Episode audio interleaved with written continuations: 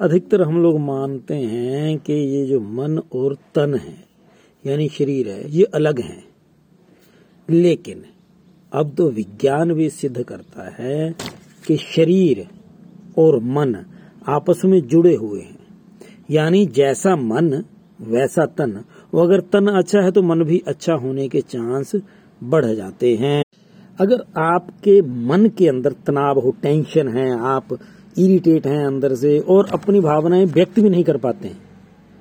मतलब आप सब कुछ सह रहे हैं लेकिन अंदर से बहुत दुखी हैं तो याद रखिएगा। शरीर भी रोगी होगा। अब याद रखिए और ध्यान दीजिएगा अपनी तरफ़।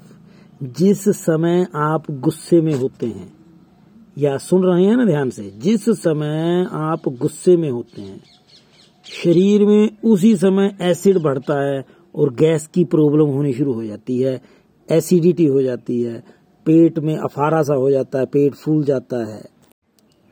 और जो व्यक्ति लोभी प्रवृत्ति का, लोभी प्रवृत्ति ऐसा नहीं कि सिर्फ़ पैसे की प्रवृत्ति, लोभ की होती है।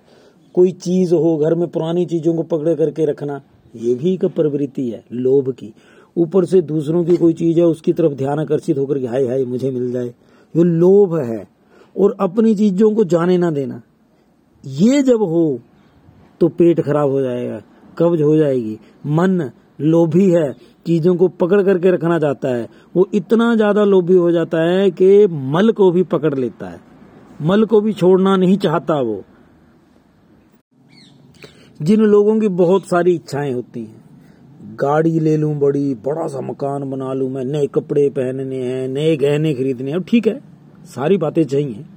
लेकिन अगर उसके कारण दिमाग में तनाव यानी टेंशन हो गई तो उसका सीधा सा प्रभाव आपकी हृदय गति पर भी पड़ता है। और आपकी नब्ज बड़ी तेज चलनी शुरू हो जाती है। इम्बेलेंस्ड हो जाती है नब्ज। ब्लड सर्कुलेशन शरीर का शरीर का इम्बेलेंस हो जाता है।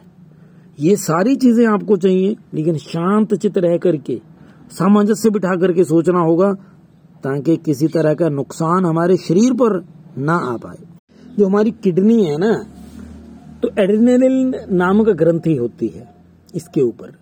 तो वो क्या करती है कि वो जब हमें बड़ी ज़रूरत हो जाए, मान लो हमारे पीछे कोई कुत्ता पड़ गया तो हमें भागना है तो हमारे शरीर में वो अचानक ताकत कहाँ से आती है? वो एड्रेनलिन देता है। मतलब जब मजबूरी में कहीं फंस जाए तो एकदम से हो जाता है ना, ज़ोर लग गया, पता ही नहीं चला मैं तो कितनी तेज़ी से भागा।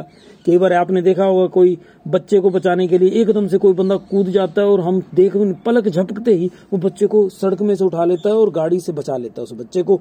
ऐसा होता है, हमारे जीवन में भी कई बार हुआ है। लेकिन कैसे? एड्रेनलिन ग्रंथि, ऐसे हॉर्मोन्स उस समय शरीर में छोड़ती है, आपात स्थिति में। जब बहुत ज़्यादा आवश्यकता होती है, उस समय हमारी मांसपेशियाँ तगड़ी हो जाती हैं।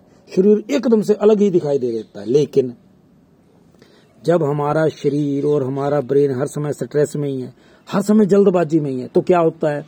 ये जो एड्रीनेलिन है, ये स्त्राव, जो केमिकल छोड़ने होते हैं स्ट्रेस में, ये फिर छोड़ती रहती है क्योंकि हम तो टेंशन में हर समय ही है। अब हुआ क्या? वो तो होता है इमरजेंसी में, लेकिन अब हर समय इमरजेंसी है तो वो इसका मतलब वो जो सेक्रीशन हो रहा है, जो केमिकल छोड़ती है एड्रेनालिन वो लगातार छूट रहा है। अब उसका दुष्परिणाम क्या? वो यूज़ तो उतना नहीं ना हुआ। अब वो जो बच गया, वो बीमारी क्रिएट करेगा हमारे शरीर में। हमारे शरीर के लिए फ़ायदेमंद था, लेकिन अब क्योंकि वो ज़्यादा आ गया शरीर में, उपयोगिता है नहीं उसकी तो फिर वो नई नई बीमारियाँ क्रिएट कर देता है। अब देखो, हम लोग रात को जब सोते हैं, नींद कितनी आवश्यक होती है। जब मनुष्य रात को सोता है तो हमारे शरीर में जितने भी ज़रूरी रसायन होते हैं, जितने भी महत्वपूर्ण उपयोगिता वाले हॉर्मोन्स होते हैं, वो रात को नींद में स्त्रावित होते हैं, यानी प्रोड्यूस होते हैं और हमारे शरीर के उस उस अंग तक पहुँचते हैं, उसको ताकत देते हैं जिससे वो संबंधित हैं। जैसे ब्लड प्रेशर हो गया डाइजेशन पाचन वगैरह, मांसपेशियाँ हैं, आँखों की शक्ति है, कानों की शक्ति है, और सारी चीज़ें। ये सब रात में जो हॉर्मोन्स सेक्रीट होते हैं केमिकल्स निकलते हैं शरीर में प्रोड्यूस होते हैं, वही हेल्प करते हैं। लेकिन अगर हम रात को जाग रहे हैं, अब कहीं तो मजबूरी है ड्यूटी रात को ही देनी है नाइट ड्यूटी लगी हुई है। उनकी मैं मजबूरी मानता हूँ। उनके अलावा जो शौकिया रात को देर तक जाग रहे हैं, उनके शरीर में एक तो ये केमिकल्स नहीं आएँगे। जो हमारे शरीर प्रोड्यूस ही सोने के बाद करता है, जब हम सोते हैं, तभी प्रोडक्शन होती है, वो नहीं होते। दूसरा, जब मनुष्य रात को देर देर से सोएगा तो सवेरे देर से उठेगा। तो जो हमें रोशनी से, सूरज की रोशनी से विटामिन डी और ए आदि मिलनी है वो भी नहीं मिलेंगी। एक तो हमारे शरीर में केमिकल सेक्रेशन हुआ नहीं, हमारे रसायन निर्मित नहीं हुए प्रोड्यूस भी नहीं हुए। दूसरा, जो बाहर से हमने, हमें मिलने थे प्राकृतिक रूप से, वो भी नहीं मिले, क्योंकि हम देर तक सोए रहे हैं। तो मुझे बताइए ना, कैसे बीमारियाँ हमें या आपको, हम सबको पकड़े क्यों ना? अच्छा ये सब चीज़ें तो ठीक है, लेकिन हम लोग देखिए ना, कितने ज़्यादा मूर्ख हैं। रोज आस पास हम लोग न्यूज़पेपर में भी पढ़ते हैं व्हाट्सएप पे फेसबुक पे इंस्टाग्राम पे, हर जगह देखते हैं। कोई वहाँ गया, उसकी डेथ हो गई, कोई खेलता खेलता गिर गया, कोई नाचता नाचता गिर गया, फिर भी हम लोग क्रोध हो गया, उदासी हो गई टेंशन हो गई बहस हो गई, इन चीज़ों के चक्कर में अपने दुश्मन बन जाते हैं। अब यही दिक्कत थ्रू आउट वर्ल्ड है, पूरी दुनिया के साथ। अब जब आप लोग ध्यान दे रहे हैं तो ध्यान दीजिएगा अपनी तरफ़।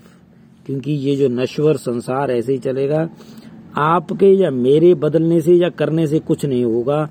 हमें सिर्फ़ और सिर्फ़ अपने में बदलाव करना है और जागृत हो जाना है अपने आप में। हमें ये देखना होगा कि भैया हमारा बैलेंस ना बिगड़े।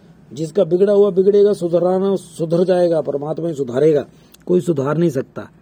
जो परमात्मा चाहता है वही करेगा।